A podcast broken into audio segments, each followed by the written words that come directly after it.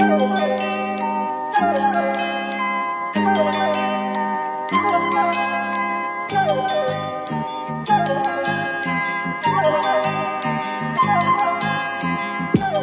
we are going to talk about culture war, which is how, which we can see is like how the uh, different uh, different elements of uh, the London and surrounds, to be fair, columnist class look at the rest of the country and import their political values onto it.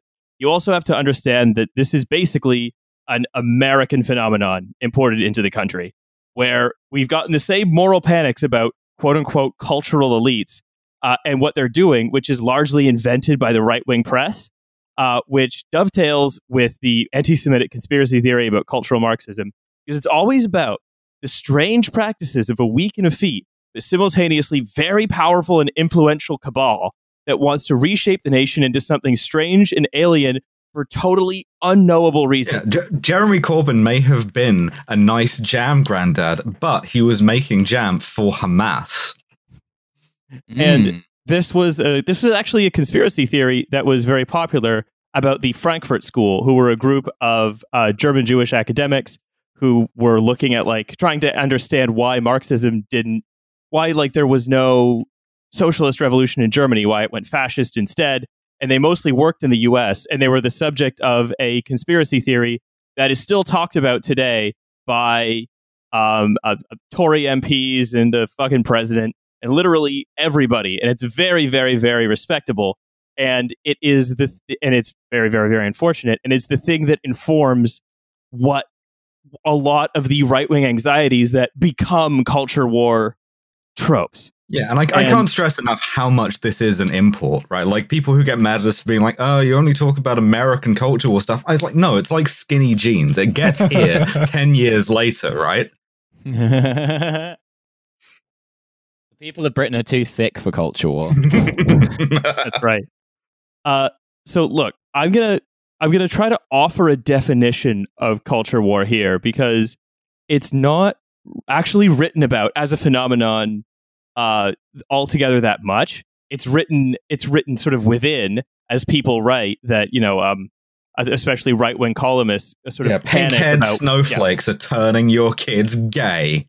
Yeah, Mm. It's the immigrants are going to give house prices cancer kind of thing. Yeah. Um, I, th- I th- my definition, my working definition, is that culture war can best be understood as the displacement of class based anxieties onto non economic phenomena with the specific effect of creating solidarity across classes, like between workers and billionaires, of a preferred identity group, forestalling the development of class consciousness. So that's why fascism is so culturally nostalgic, so militantly culturally nostalgic, because it's about identifying new rungs of the preferred segment of the working class on the hierarchy who must be kept in order. So, yeah. like, you pick your preferred section of the working class, invent a bunch of rungs below them, and then say, careful, if you don't continue supporting, if we, if we don't work together, we, the ruling class, and you, like, the quote unquote white working class or whatever, then, you know, that, then, um, uh, society is going to fall yeah. apart. And th- there's also the lib version of this, which is the uh, I want to be the first openly queer Secretary of Defense, right? Uh, and, th- and those two are kind of in a, in a in a vicious cycle with each other because you can then like if liberalism leans very heavily into uh, these these identities have like a material value that like we should we should lean into. We have this like diversity but only diversity in and of itself that we're going to emphasize that we're going to have like an intersectional department of defense or whatever. Mm. then it, it sets you up for the opposite the fascist version of oh well you're just like you're doing snowflake shit. And the the only real identity is this one that we've also made up of the you know hard-hearted son of toil Mm. Listen, Alice, I think we've had quite enough Führers, and maybe it's time for a Führer. Look, what I'm saying is that this is like, th- to a certain extent, these are dueling, uh, like, invented identities. And it's not to say that an, an identity being invented makes it a bad thing merely that it's when it's used to elide a, a, sort of a class injustice then you end up with these weird ass takes like coming out as transgender made me a more effective cia officer or you can't expect to win an election if you ever use a pronoun ever. Coming out as transgender made me a master of disguise. So, that is true. The start of the of the ongoing, relentless, constant culture war in the UK is often pegged by columnists as the moment in 2008 when Gordon Brown referred to Gillian Duffy as quote that bigoted woman, Which just she for was. saying she was in. Yeah, it was. Yeah. Yeah. And what's interesting is that she's now a full time media figure. Really? Yeah, she's she's she's constantly being interviewed and going on uh going on like uh, a question time and moral maze and things of that nature. Oh, she's really? not gone away. Awesome. I've just never seen her on anything like Yeah, at really? all. Yeah. Yeah. Yeah. I, I have she absolutely was seen her on awesome because her whole thing was that she asked a question that was so easily answerable. Her question was, "All these Polish people, where are they coming from? Poland." Next. um, right. So, but the what this is, I think, one of the one of the key elements of the culture war. Right. I'm going to throw to Robin here that columnists look at this moment and say, ah, that's when it all began. This is when London. They they think this is when I, the London-based columnist, lost touch with the uh with with the Traditional hoary, hoary-headed working of class toil. racists. Yeah. Yeah. So, I, I mean- I, Robin, what's I want to get sort of I want to pull out kind of what you think about this. Yeah. Well, I, so some form of this has like existed since like the dawn of time. Um, and I think one, the, the thing that kind of like I've only just kind of rationalized in my head recently and like worked out is like I grew, so I grew up like, uh, like working class northerner on a council estate. And I was probably like a bit different to some of the other people on my estate, but there was a lot of people like me as well. So like maybe you'd say like I don't want to use like educated because it's not that, but it's like maybe a bit more culturally middle class probably.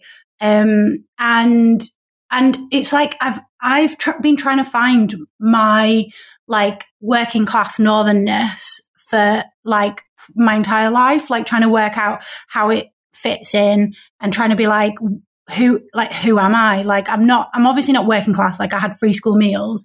Like it, you I couldn't, you know, like I couldn't be working class.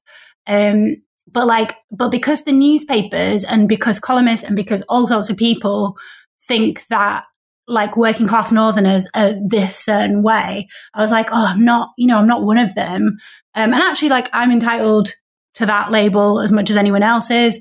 And actually, there's so many of us, like, you know, like the young, like, um, blue haired working class person is, you know, like as legitimately a working class person as like a old man that smells of bacon. Like, like, to ward off Muslims. yeah, yeah, is is literally, and it, but it, but it's prob, it is problematic because it it robs you of your identity like entirely, mm. like so it it's so deeply ingrained in all of us, and it comes from it doesn't just come from like columnists, it doesn't just come from like the way we talk, like you know, in journalism, it comes from like the TV that we watch and like you know things like the royal family that like I really strongly identify with and understand. Um, How are you spelling royal family there? Oh, yeah, the royal family. Um, yeah, which which like I think a lot of working class Northerners know those people and have those people in their family as well. Um, but still, it it it feels like it's not about me, and there's so few like of anything in existence that's, that's about the, this type of working class person. So that it just gets perpetuated, and then yeah, I don't I don't really know where I was going with that, but Hmm. No, I, I totally get what you mean. That like sense of alienation. What, that was one of the things that always struck me whenever there's like a column that's like, "Oh, well, you wouldn't get away with that trans nonsense in Wigan." I'm like, what if you're fucking trans and from Wigan? How Yeah, how yeah. are you going to feel then? That's it. Yeah, exactly. I mean, that's that's the annoying thing. Like, I know like most of the people that I like socialize with are working class, and I know like a lot of trans people socially um, who are working class who have like you know like a broad Wakefield accent or whatever. You know, like and they grew up in you know Wakefield or whatever. And it yeah, and it's like the idea that you could that if you're working class, you are this this one person is just absolutely bizarre. I don't know Also, where- just as an aside, it's hilarious to say that like, oh, you wouldn't get away with being trans in Wigan because my literal favorite, like, good-natured joke about being transgender is the one where it's like, oh, I just met a transgender person from, uh, uh, like, I think it's like the Lancashire area. They had a Wigan address. Fuck, that took me a second. Oh my god. yeah, I was like, um, so, God damn